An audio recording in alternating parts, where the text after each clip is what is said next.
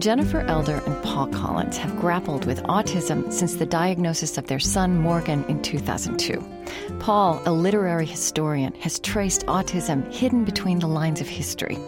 Jennifer has written and illustrated books for children with autism. They help us see beyond controversies over causes and cures. They pull back a curtain on the mystery and meaning of this place on the spectrum of what it means to be human. I think that cuts right to the heart of both of our works that there's a spectrum and that we see the world in a completely different way now. You know, it's not just Morgan. We now see these traits running through our family and through society. I'm Krista Tippett on Being. Stay with us.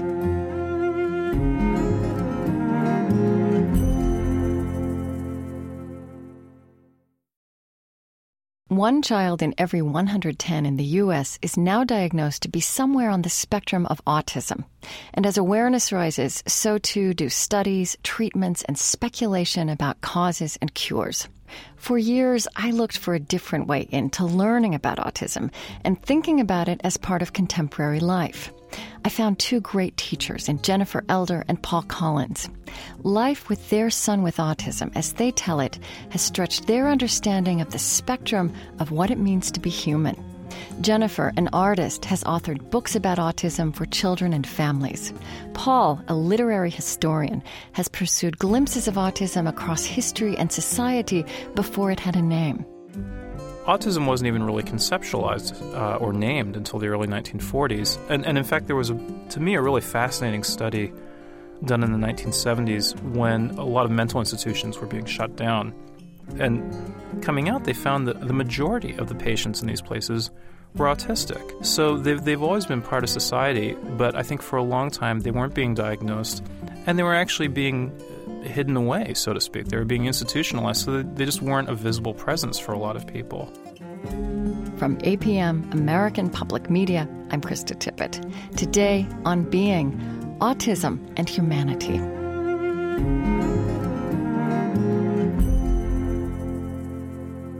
The term autism comes from the Greek word for self, autos, a condition in which a person seems to live in his or her own world. Two physicians described autism and gave it the same name nearly simultaneously in the mid 1940s, though they were an ocean apart. One of them was the Austrian Hans Asperger, for whom a form of high functioning autism, Asperger's syndrome, is named. As Paul Collins puts it, autism entails both disability and ability. Difficulties with human relationship, for example, can be the flip side of a fierce aptitude for logic and a capacity for singular focus. I spoke with Paul Collins and Jennifer Elder in 2007. Five years earlier, during a routine checkup when their son Morgan was two and a half, a doctor had first suggested that he might have autism. Until then, his normal had been normal to them. We, we really had no basis of comparison because, uh, for one thing, we'd been moving around a lot. So we, we didn't have uh, a situation where we could watch someone else's child developing over the course of several years and, mm-hmm. and actually notice that the sort of the milestones were progressing really differently for other people's kids. But you know, we used to um, notice uh, that what we just thought was his unique personality. Like when he was a yeah. baby, we used to joke that he was inscrutable because he would just look at you you know, for a long time without sort of smiling or laughing. And but we didn't know that was anything, you know, there was anything strange about it. But I also I mean, toddlers are kind of strange, eccentric beings and inscrutable in a way. And, you know, you also knew that he was smart and you knew that he was happy.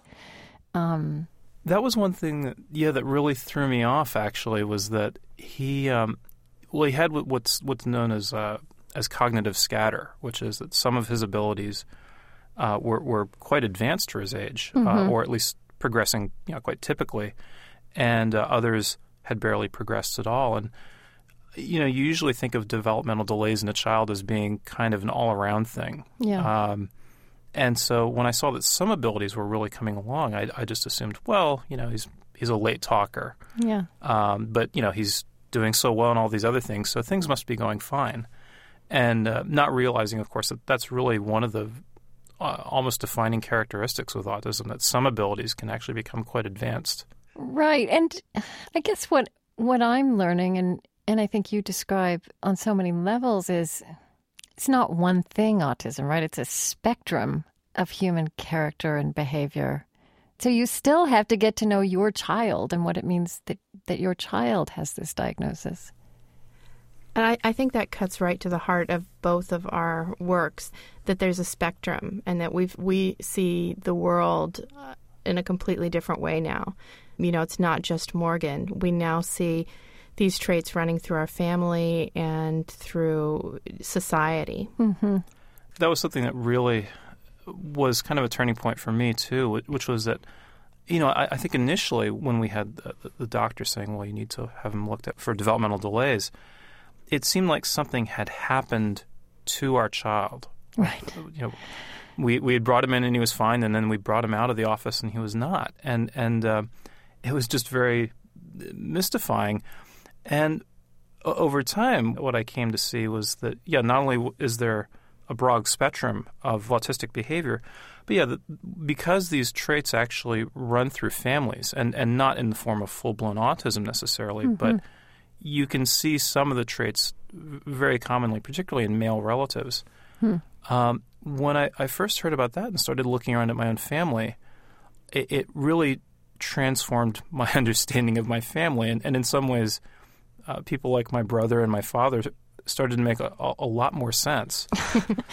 uh, and I think that was the same for Jennifer with her family as well. Uh, well, let's talk about that. That's one of the things you write about in the book that you discovered that, in fact, there is data, there are studies about not just traits of autism, but professions, right? Engineers and artists and scientists tend to be in families where autism turns up. Yeah, there's been really fascinating research on this done by uh, Simon Baron Cohen mm-hmm. um, at Cambridge University. And what he noticed essentially was that there seemed to be a lot of autistic siblings, in particular, um, of students of his who were in science related majors and you know math students as well and engineering students and that kind of thing.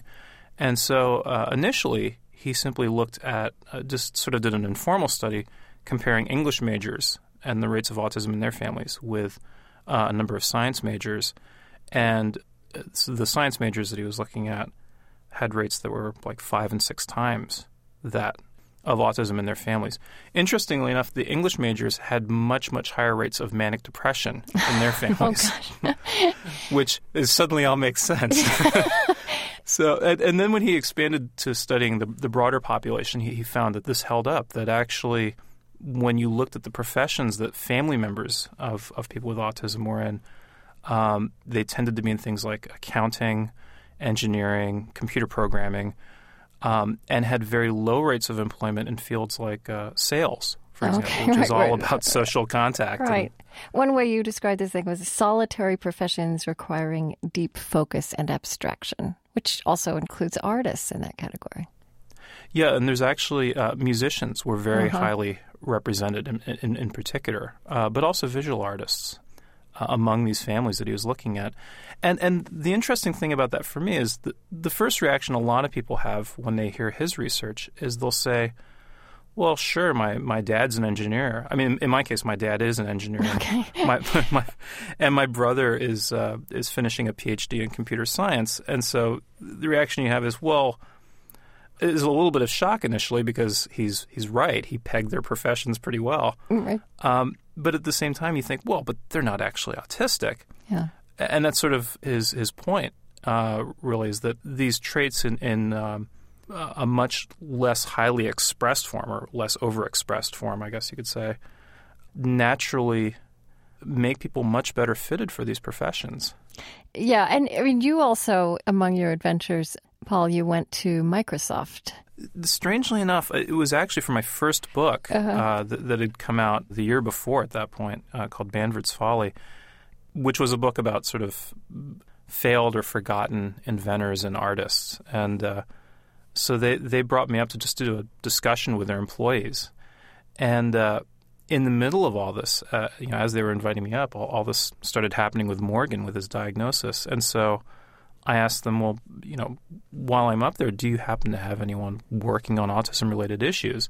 Because I'd heard a rather a lot of uh, whisperings among people that there was a, you know, a fairly major autism community uh, in, right. in a lot of computing companies. And they said, well, yes, we certainly do have a, lot going on here in, in, that regard. For me, the, the strangest moment there uh, I was I was speaking, I think, primarily with the uh, what they described as the math wing of Microsoft. So you had a lot of people doing sort of theoretical mathematical work and working on algorithms and things like that. And uh, I was addressing this room, and all these people were working on their laptops as I was talking, even before I started talking. And so they were looking at the laptops rather than at you while you were yeah, speaking? for, mm-hmm. for the entire speech. And at first I thought, wow, these are really busy people. um, and uh, but then I, I realized uh, from from some of the questions that, that, they were then asking that they were in fact listening to me. And afterwards, I, I mentioned it to someone like, and they said, "Well, they were watching the webcast of you." I was like 15 feet away from some of these people, mm-hmm. and she said, "Well, that's just how they prefer to interact." But you know, I, I think at one level, you, when you see something like that, you go, well, "That's kind of strange." But at the same time, I think it's also really great that we live in an age where people who, ha- who may, you know, I think in the past probably wouldn't have gone to a lecture like that at all, just because of all the social contact that it would have entailed. That in the past, it would have been just much too uncomfortable or you know, kind of painful for them to deal with. Mm-hmm. And I mean, again, the point you've been making is that it is that very same personality type set of skills that enables them to do this work somehow.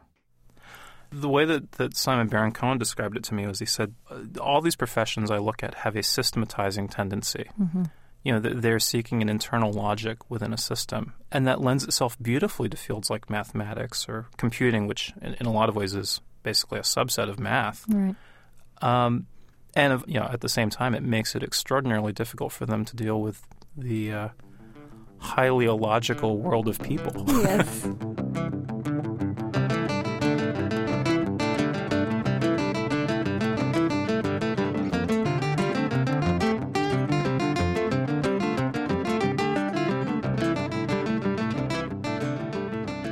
I found it fascinating that one of your responses, Paul, to the to Morgan's diagnosis was to kind of go back in history and look for um, for autism in history and in and in the human imagination and and you also found that you'd kind of been staring it in the face in a historical character who had already come to fascinate you and that was Peter the wild boy. And tell me about that. Yeah, that was kind of unnerving for me in a way. Yeah. I, I I'd been working on um, sort of taking notes for, for a potential book on on this uh, fellow Peter the Wild Boy, who was a a feral child found in the Black Forest in 1725, and uh, King George took an interest in him and brought him back to the court in uh, in London, and he wound up really becoming this figure right at the center of the intellectual life of the time. Um, he was taken into the uh, court physician's home, uh, Dr. Arbuthnot, who was someone who was friends with Jonathan Swift and with Defoe. Hmm. Um, he knew people like uh, Halley and, and Newton. And so, I mean, th- this guy went from living in the forest to suddenly being at the intellectual center of Europe. And, uh, and yet he didn't, he didn't really talk. Right. And so he was this figure that everybody expounded all these theories about.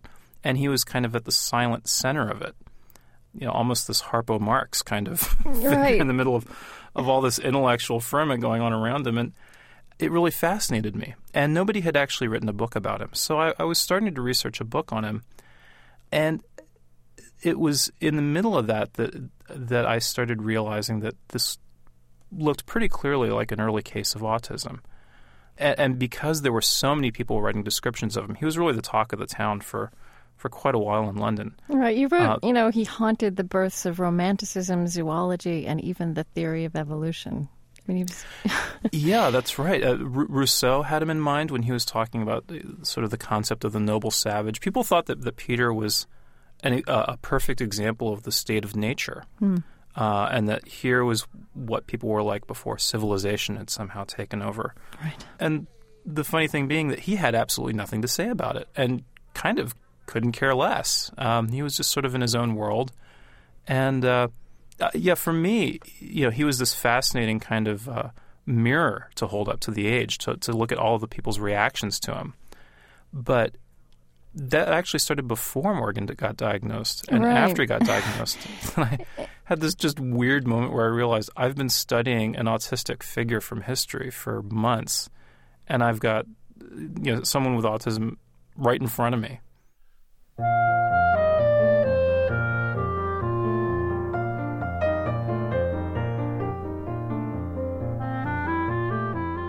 You can read a moving essay by the late scientist Stephen Jay Gould about his son with autism at onbeing.org.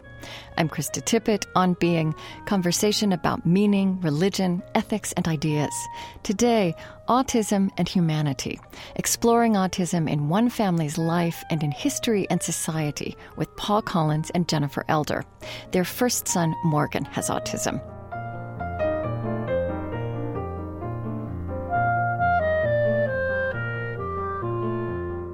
Jennifer's illustrated book, Autistic Planet, imaginatively incorporates some of the motor and sensory traits that can make people with autism say they feel alien in human society.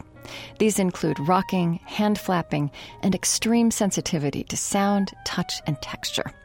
Paul took the title of his book about autism, Not Even Wrong, from a criticism that the physicist Wolfgang Pauli used to make of his colleagues. He would suggest that their way of thinking and seeing something was so far off the mark, so untestable, as to be not even wrong.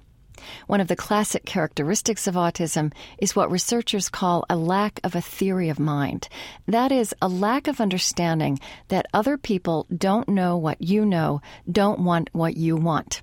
Therefore, Paul Collins points out, words like believe and think and know take on different nuance.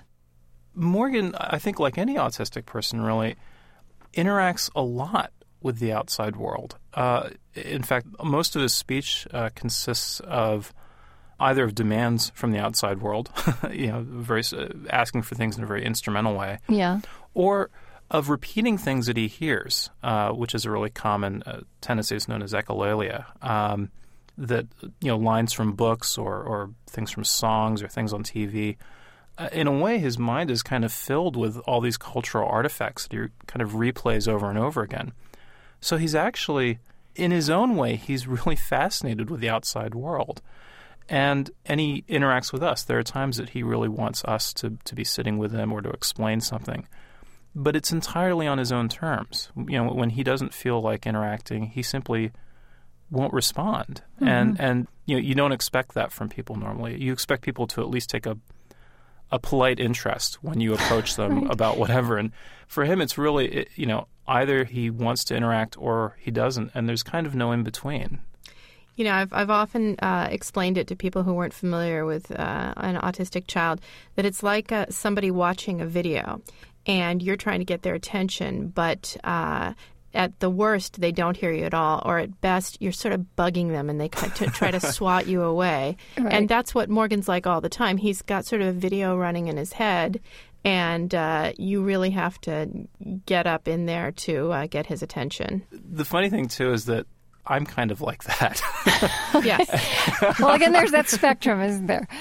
Yes, and and I mean that was a, one of the really strange moments for me, and particularly when I saw uh, Baron Cohen's work, was recognizing these traits within myself. And like what? That, Give me an example. When I'm uh, focused on on an object or a project or whatever, it has the effect for me of almost uh, as if I'm turning my ears off. I, I just don't hear what's going on around me, and the ironic thing for me is that I can't imagine having a career as a historian without having that tendency. Right. You know, because I, am able to go into archives for hours at a time and just focus. and it's like uh, diving underwater or something. I just don't even hear the outside world. Hmm. And we think this might be uh, part of the connection between autism and what you might call genius is the ability to focus on something. Single-mindedness. You know, uh, yeah. Absolutely, because uh-huh. in order to come to a, a, conclusion, you may have to think about something without, uh, you know, without your mind wandering for a you know terribly long period of time and Paul can do that but of course when I when I want to get his attention for a minor matter it yes. can be difficult right it's almost like having to shake me awake or something when mm. I'm working on something and and so I, I, think you know what Morgan experiences is is a much higher degree of that but it, it's something that's I think helped me a lot in working with him that I, I I don't take it personally that he's somehow ignoring me or something. Yeah. I, I actually understand. uh, he's not trying to be difficult. He's frustrated because he just he doesn't know why we don't immediately get it. mm-hmm.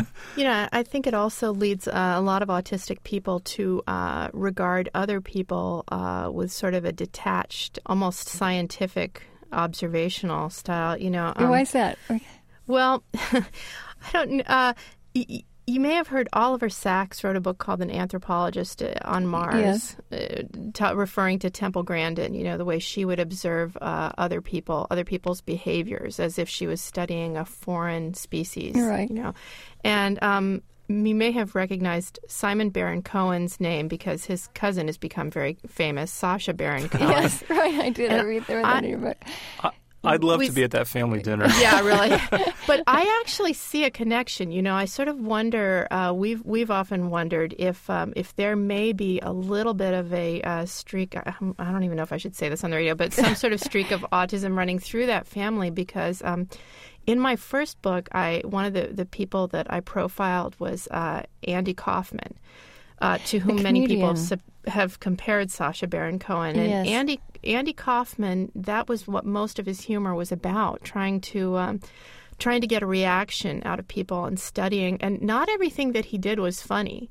You know, a lot of it was just very uncomfortable. And uh, some people feel the way the same way about Sacha Baron Cohen's humor. But I think he's really, you know, that's what he's looking for is some kind of reaction. And it's not always laughter, right? But you know, just observing sort of the human condition and human reactions that way is sort of an autistic trait. When you described Morgan again as a toddler, he had these abilities, right? He knew things. I remember this. There's a scene in the book where you had somebody testing him, and he's running by saying isosceles triangle, rhombus, and he's, right? He's going through a geometry phase or something. But I wrote in my margins of the book when I read that, you know, where does this come from?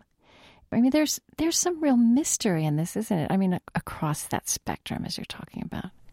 You know, one of the most curious things to watch, really, with Morgan, has been you know, that, that as parents, we can create an environment for him where we, we try to encourage uh, certain things or just try to provide a rich environment for him to learn in. But he's very self motivated in terms of what he decides he wants to pay attention to mm-hmm. and what he finds interesting. And if he finds something interesting, he just has this incredible focus upon it uh, and, and will develop so quickly. And I think that's, that's very common in, in terms of autistic spectrum kind of behavior that you know Asperger described you know yeah people who uh, could do advanced mathematics uh, among among the children of his who were patients, but if you asked them what their name was, they couldn't tell you. They didn't even know how to respond. And uh, I mean, it's sort of an extreme form of it in a way, but it's it, that really almost epitomizes that that condition that if there is something that, that captures their focus, it becomes an immensely powerful uh, tool in many cases you know, if particularly if one's interested in the sciences or the arts or whatever. But one of the strange things about autism is is that it's it's very difficult to harness that. Right. You know, it, I mean, you can try to put things in front of a child and, and in the hope that, well, maybe they'll be really interested in this, and that'll be a constructive thing, and you know, perhaps it will be good for them in terms of learning a profession or having a hobby or, or whatever. But it's it's almost impossible to be able to guess what it will be that captures that focus because they're really not interested in your judgment of what's important and what isn't. but you know, the same thing is true of any child. You know, I mean, we don't. Yeah. None of us knows what is going to grab our children's attention or where their talents will be. Morgan is passionate about musical instruments, uh-huh. but he's equally as passionate about YouTube videos. You know, right. there's something that seems very trivial to us and just as important as the symphony orchestra to Morgan. I see. Well, and, and specifically, he's become fascinated by the. Um, was it the bumpers or whatever the the, the logos the and, logos yeah. that uh, film production companies run right before a movie or a TV show starts, like the little uh, Paramount Mountain logo and things really? like that or the Universal opening that shows the revolving planet. Uh-huh. Um, and there's a whole community of people that are fascinated. The people put uh, there are hundreds of these posted on YouTube. Yeah. People and, compile like histories of them in, into videos, and they're they're passionate they, about they it. They rework them. They make their own versions on uh, on their computers and parodies. And uh, we had no idea. You know, it's funny. We don't usually think that Morgan has any social influences, but he actually picked this up from another boy at school who happened to be watching these YouTube videos one day. And another autistic boy. Another autistic yeah. child. Yeah.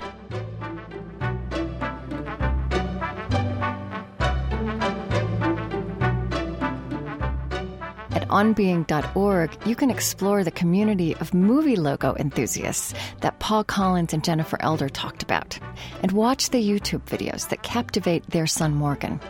You can also listen again to this show, read the free transcript of it, and stay on top of all of our work. There are many ways to do this. Subscribe to our email newsletter or our podcast. Find all of this and much more at onbeing.org.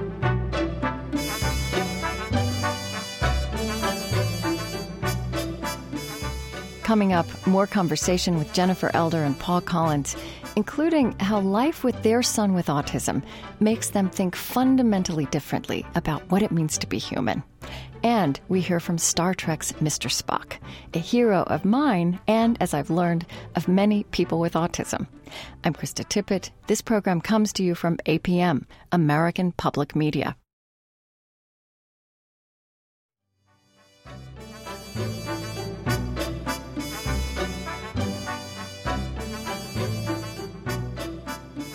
I'm Krista Tippett. Today on Being Autism and Humanity.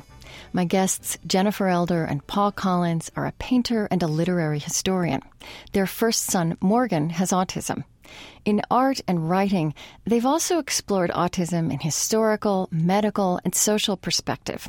The Centers for Disease Control estimates that 1 in 110 children in the U.S. falls on the spectrum of autism. This ranges from severe impairment to the high functioning personality known by some as Asperger's syndrome. And as many as 30% of people across the spectrum of autism may exhibit extraordinary skills or talents, often mathematic or artistic in nature though they are often hindered from applying those productively because of interactive deficits, compulsive motor traits, and sensory sensitivities that also mark their lives.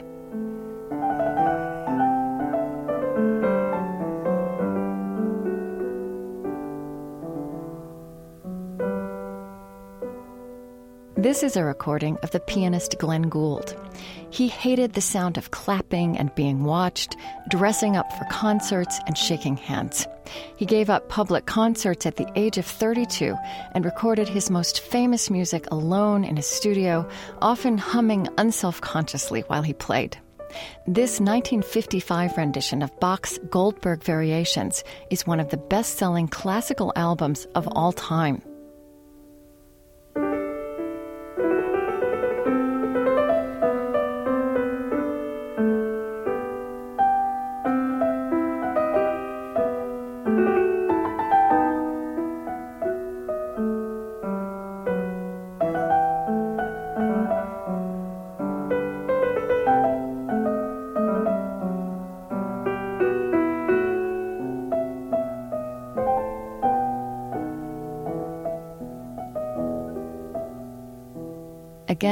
Jennifer Elder and Paul Collins. I think for me, one of the most curious things to watch with Morgan has particularly been his interest in music because there seem to be things with music that he just uh, naturally seems to understand. I'm, mm-hmm. I, am fairly sure he has perfect pitch. Um, and that's quite common, isn't it? Um, yeah, that turns up a lot with autistic children. Right and he'll he'll just pick out tunes by ear and and play them on the piano and that kind of thing. That you know, for example, there there are a few things that, that are almost uh, as soon as you hear about it, you just go, "Oh, that again." and one of them is, uh, you know, perfect pitch or or the ability to pick out things on a piano like that. Another thing is a fascination, for example, with uh, mass transit systems. Hmm. A lot, a lot of autistic kids are fascinated by bus schedules and bus numbers and uh, railways. And they memorize them, don't they? Yeah, they memorize a lot of this stuff. There's actually a tremendous fascination with Thomas the Tank Engine among huh. a lot of autistic kids. And I think it's because there's a whole little self contained universe of this island and all these named uh, engines. And the other thing is, too, this occurred to me recently. If you've ever seen Thomas the Tank Engine, the trains have faces on them, but they're not terribly expressive. There's only you know, they don't have hundreds of facial muscles. Right, right. the way humans do. They only have a few expressions. And so for I think for an autistic child, it's much easier to interpret the train than it is to interpret people. I remember somebody commenting one time that there were a lot of autistic children who were uh, big fans of Japanese animation or anime, and one of the uh, oh, right. reasons they thought was because in the uh, these animations, the expressions of emotion are so strong and um, clear cut. Stark, you know, there's yes. not a lot of nuance. They have wild hair and outfits, but their their mouths and their eyes are yeah yeah if they're they're either furious or uh-huh. afraid uh-huh. or you know and and it's there's not a lot of in between so autistic kids can watch it fairly comfortably knowing what's going on there's no sort of there's nothing subtle to pick up on mm-hmm. I have also read somewhere that many autistic children are um, feel a kind of affinity with characters like Spock in Star Trek, or I wondered about Commander Data as one of my Absolutely. in Star Trek, The Next Generation. And I mean, is that true of Morgan or, or other autistic children you know? He's a little young for okay. for science fiction, but absolutely the fact that you say that uh, you're a data fan makes me think you might be one of us. I know, I know, I know. It made me wonder too, because the, and there is in those characters in Spock and Data the the brilliance and and the kind of perplexity at in fact, how strange and complicated normal human beings are, right? With a range of emotions and interactions, and and what a mess that is sometimes. I, I, yeah, I, th- I, think. I mean, particularly when you have a character like Spock, who's supposed to be sort of of both worlds. Yes. Um, you know, he has one foot in the human world, uh, and the other one isn't, and he's trying to figure it out and, and trying to somehow reconcile this.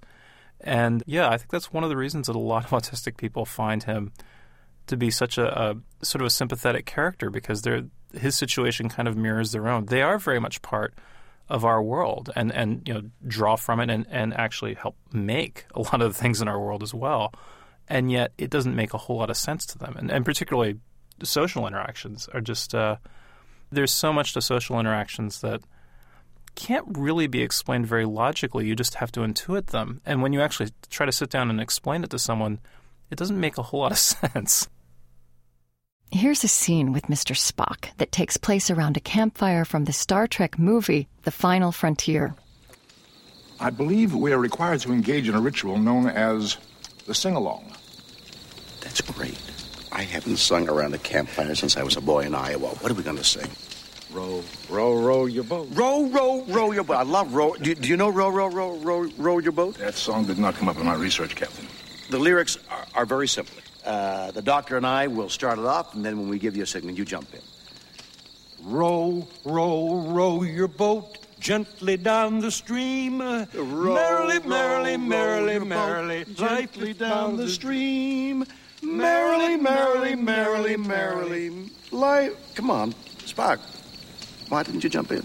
I was trying to comprehend the meaning of the words. It's a song, you green blooded Vulcan. You sing it. The words aren't important. What's important is that you have a good time singing it. Oh, I am sorry, Doctor. We'll be having a good time. I've had uh, several conversations over the years about children as little philosophers and little theologians. You know, that in childhood we start asking these great existential questions Where did we come from? Is there a God? If there's a God, who made God? you know, um, and also ethical questions like why do people hurt each other and i wondered do you experience those kinds of questions that kind of side to morgan I'm not sure how abstractly he thinks about these things. Mm-hmm. Um, you know, m- my feeling, uh, and I won't speak for Paul since we have different feelings on this, but mm-hmm. I feel that uh, that we all come into this world with a sort of immediate natural relationship with God, and so that for Morgan, he has that. You know, that's just the way it's always been for him. He has that relationship, and it's unaffected by whatever society has to say about it. But um, I think that we have to introduce ideas of ethics to him because this sort of thing just simply doesn't occur to him. He's certainly not cruel. Right. But getting back to the theory of mind, he just doesn't spend a lot of time thinking about how, what other people are experiencing. Right. So I suppose if he's not, he can't really, he's perplexed by other people's reactions, then I suppose part of being kind or compassionate is about, would be such a complicated interaction, kind of beyond the way he the way he Absolutely. the way his mind works. I don't think it's impossible for him. Mm-hmm. I just think that it needs to be taught because it doesn't come to him immediately the way it might come to us. One thing we've actually had to teach Morgan with, with his little brother is how to comfort hmm. his little brother. And, and and I mean we're still at the stage where uh, we have to remind him that you know if uh, something happens and and uh, and Bramwell gets upset or if you know he falls down and skins his knee or that kind of thing. Hmm uh, that the appropriate thing to do is to ask if he's okay or to you know to give him a hug or something like that. And, and otherwise, it, it, doesn't really occur to him, and and not out of any uh, sort of cruel or, or, right. or, callous sense of it, but just that it, I think it really doesn't occur to him. And uh, that issue of empathy is a very difficult one, I think, for a lot of autistic people. Um, because I, I, think for those particularly not familiar with them, it may seem kind of pointedly callous when in fact it's uh, I think just a, it, it kind of comes down to a lack of, of understanding of mm-hmm. the situation a lot of the time, and, and they don't see the, the point in it. So, I mean, Jennifer, when you say that you believe that we all come into the world with a relationship with God, but with Morgan, I, is that just more something that that you intuit? I suppose because he doesn't talk about things the way non-autistic people talk about things. Is that what you're saying? It's just yes. something you believe. Absolutely, that's right. And um, you know, he doesn't speak very abstractly about anything, mm-hmm. and, and um, the, the, the sort of window into his soul that we have is usually uh, through a sort of a code that's based on the books and videos that he consumes. Hmm. So he often somehow puts together phrases and characters from books to express something. And of course, nothing's coming to mind right now as I say that.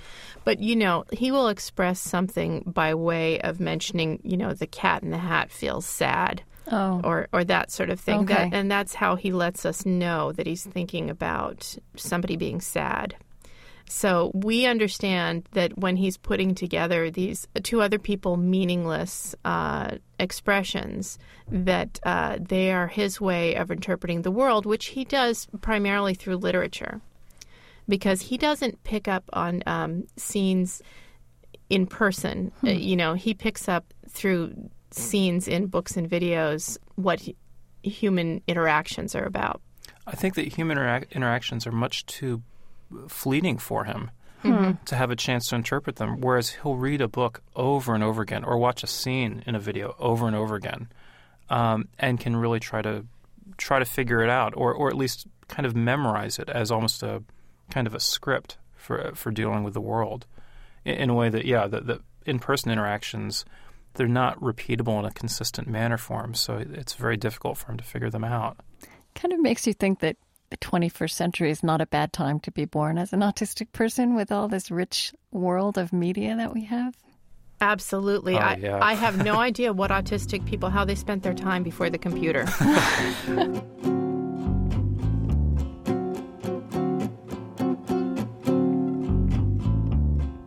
I'm Krista Tippett on Being, conversation about meaning, religion, ethics, and ideas. Today, autism and humanity.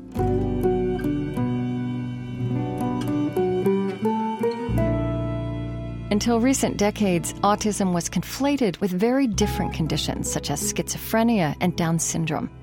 Popular theories about autism blamed childhood trauma or bad mothering. Genetic research and brain studies may now gradually unravel the mystery of what causes or triggers autism. We may one day fully understand how it is related to the same family and social traits that give rise to art and science and logic. Jennifer Elder's book, Different Like Me My Book of Autism Heroes, describes historical figures of great achievement who she and others believe might have been somewhere on the spectrum of autism.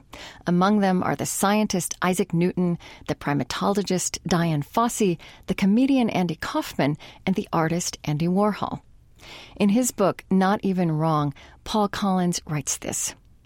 Autists are described by others and by themselves as aliens among humans. But there's an irony to this, for precisely the opposite is true. They are us, and to understand them is to begin to understand what it means to be human. Think of it. A disability is usually defined in terms of what is missing, but autism is as much about what is abundant as what is missing, an overexpression of the very traits that make our species unique. Other animals are social, but only humans are capable of abstract logic. The autistic outhuman the humans, and we can scarcely recognize the result.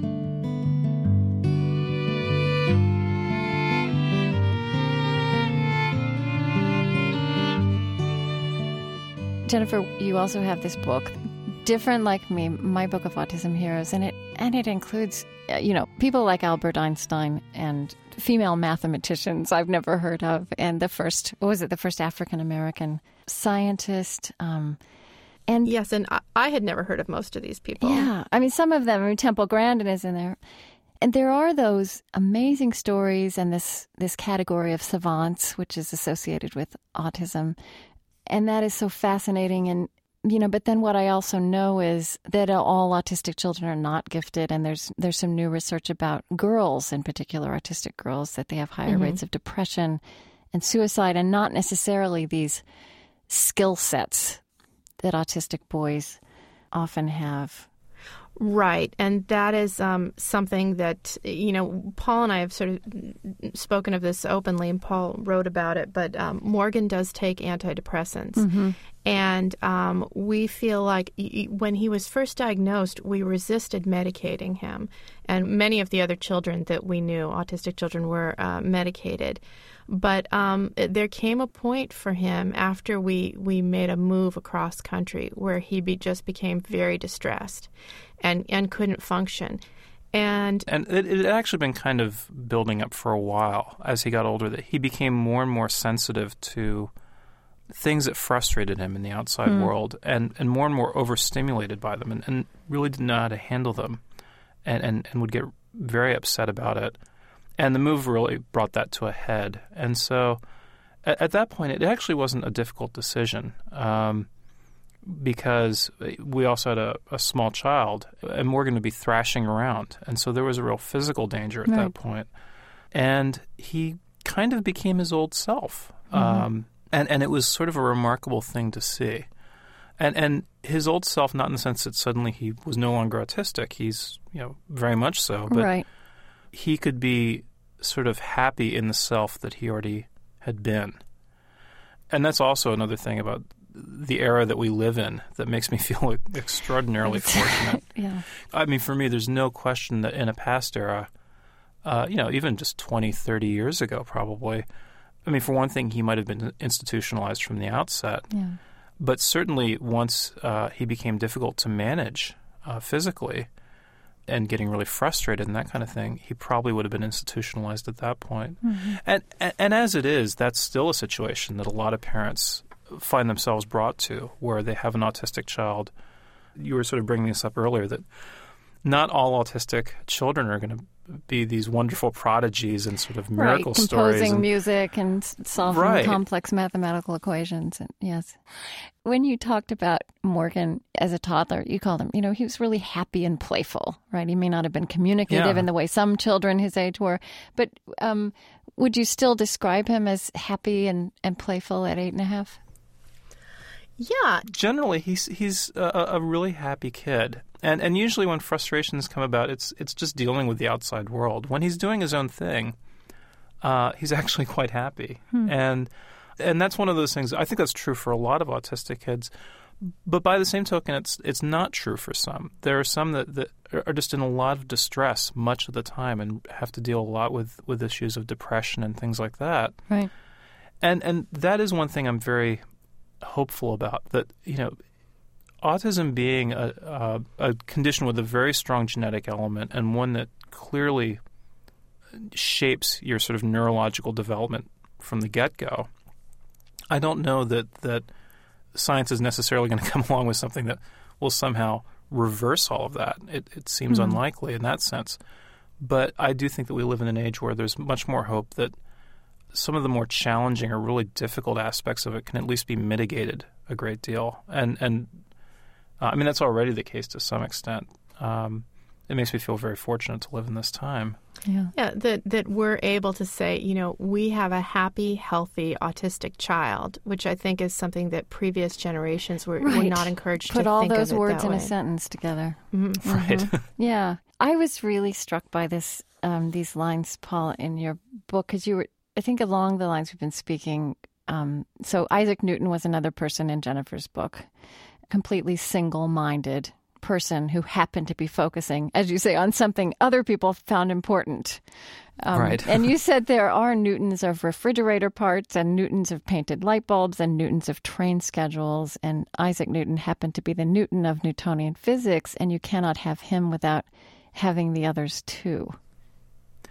Yeah, and I, I think that's. Uh, I, mean, I, mean, there's two things that, that that brings to mind. Actually, I, I was in Italy not too long ago, uh, for some reason, the uh, the book's actually been really popular over there. Hmm. Um, and uh, a, a, journalist there asked me, "Well, what if we were able to do genetic screening for autism?" Yeah. And I said, "Well, that's actually a really difficult question because uh, what are you prepared to lose?" Yeah. Um, and you know, I, I, don't know if anyone would argue necessarily against uh, addressing issues of, of really profound autism and of, of some of the very real and profound difficulties that autistic people face. But those sorts of abilities and, and, and the traits that show up in the families around them, yeah, I don't know if you want to lose those. But the funny thing about that too is that it's it's very hard to control where that focus is going to go. Yes. I mean, how does living with Morgan and the way you've had to think about autism um, how does that change the way you think about some of these great existential questions, or you know what what it means to be human? How does it change the way you live? Um, think about yourself. I, I think I've become, I, I, would hope at least, much more patient hmm. and empathetic with other people hmm. when, they're acting in ways that I don't understand. Uh, I, I, think that in the past, when someone seemed to be acting oddly or seemed to be sort of very socially awkward or just doing things that, that seemed kind of unnerving or didn't make sense to me, I would think, well, what's what's that guy's problem? And and you know maybe avoid them. And that's I think a natural reaction for anyone to have. Yes. But at the same time, when when I see that now, I actually find myself uh, asking that as a genuine question. Well, what is that person contending with? You know, or or what is it like for that person? Yeah, I wanted to say that uh, one thing um, that has come up with us is um, Morgan really loves the goodwill, which is not a, a place that I gave much thought. The goodwill, the, along. the store, the Yes, uh-huh. I have to say that Portland, Oregon, has some of the finest goodwills I have ever experienced in my life. Okay, and and Morgan will ask for the goodwill, and uh, and we love to take him there because it's I never would have thought of this before Morgan, but it's a place that's very friendly to people with disabilities. And when I'm there, I often see other hmm. other people with developmental disabilities and people who I might not have noticed before. And now I do. Now I think about, yeah. you know, how to make their world as comfortable as possible. And that's that's just a, a place where they can be you know, that's comfortable and accepting. And you really do, when you're there, you feel like you're part of a community, even if you've never seen, you know, if, mm. if it's a, a store full of strangers to you. That I, it, it gives me another perspective on uh, on interacting with people who might be invisible otherwise.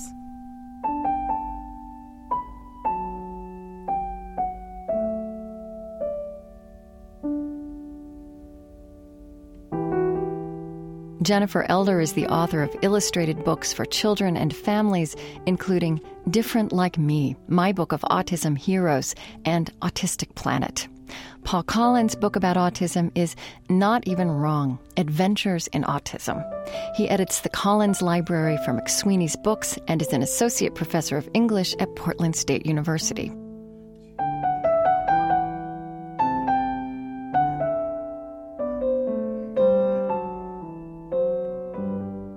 There is a whole other hour of my conversation with Paul Collins and Jennifer Elder that didn't make it onto the radio.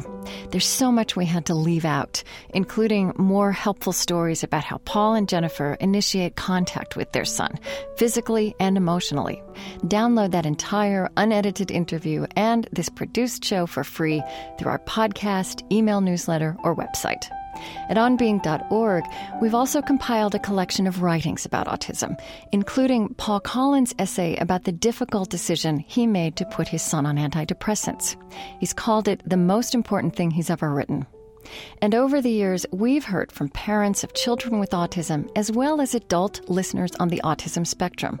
If you have an experience or perspective to share on this, connect with others at onbeing.org or on our Facebook page, the URL facebook.com slash onbeing.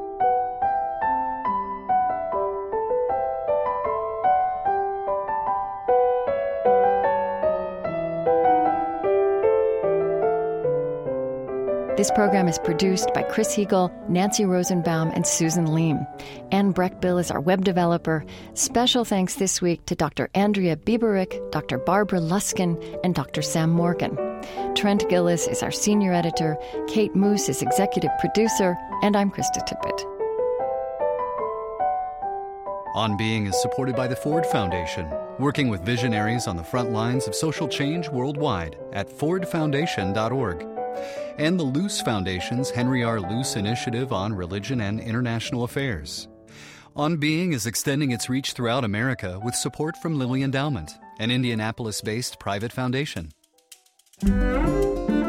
Next time, I speak with Jane Gross. She created the New Old Age blog at the New York Times. She is an eloquent voice on the experience so common in our time of caring for aging parents. She has personal wisdom and practical counsel. Please join us. This is APM, American Public Media.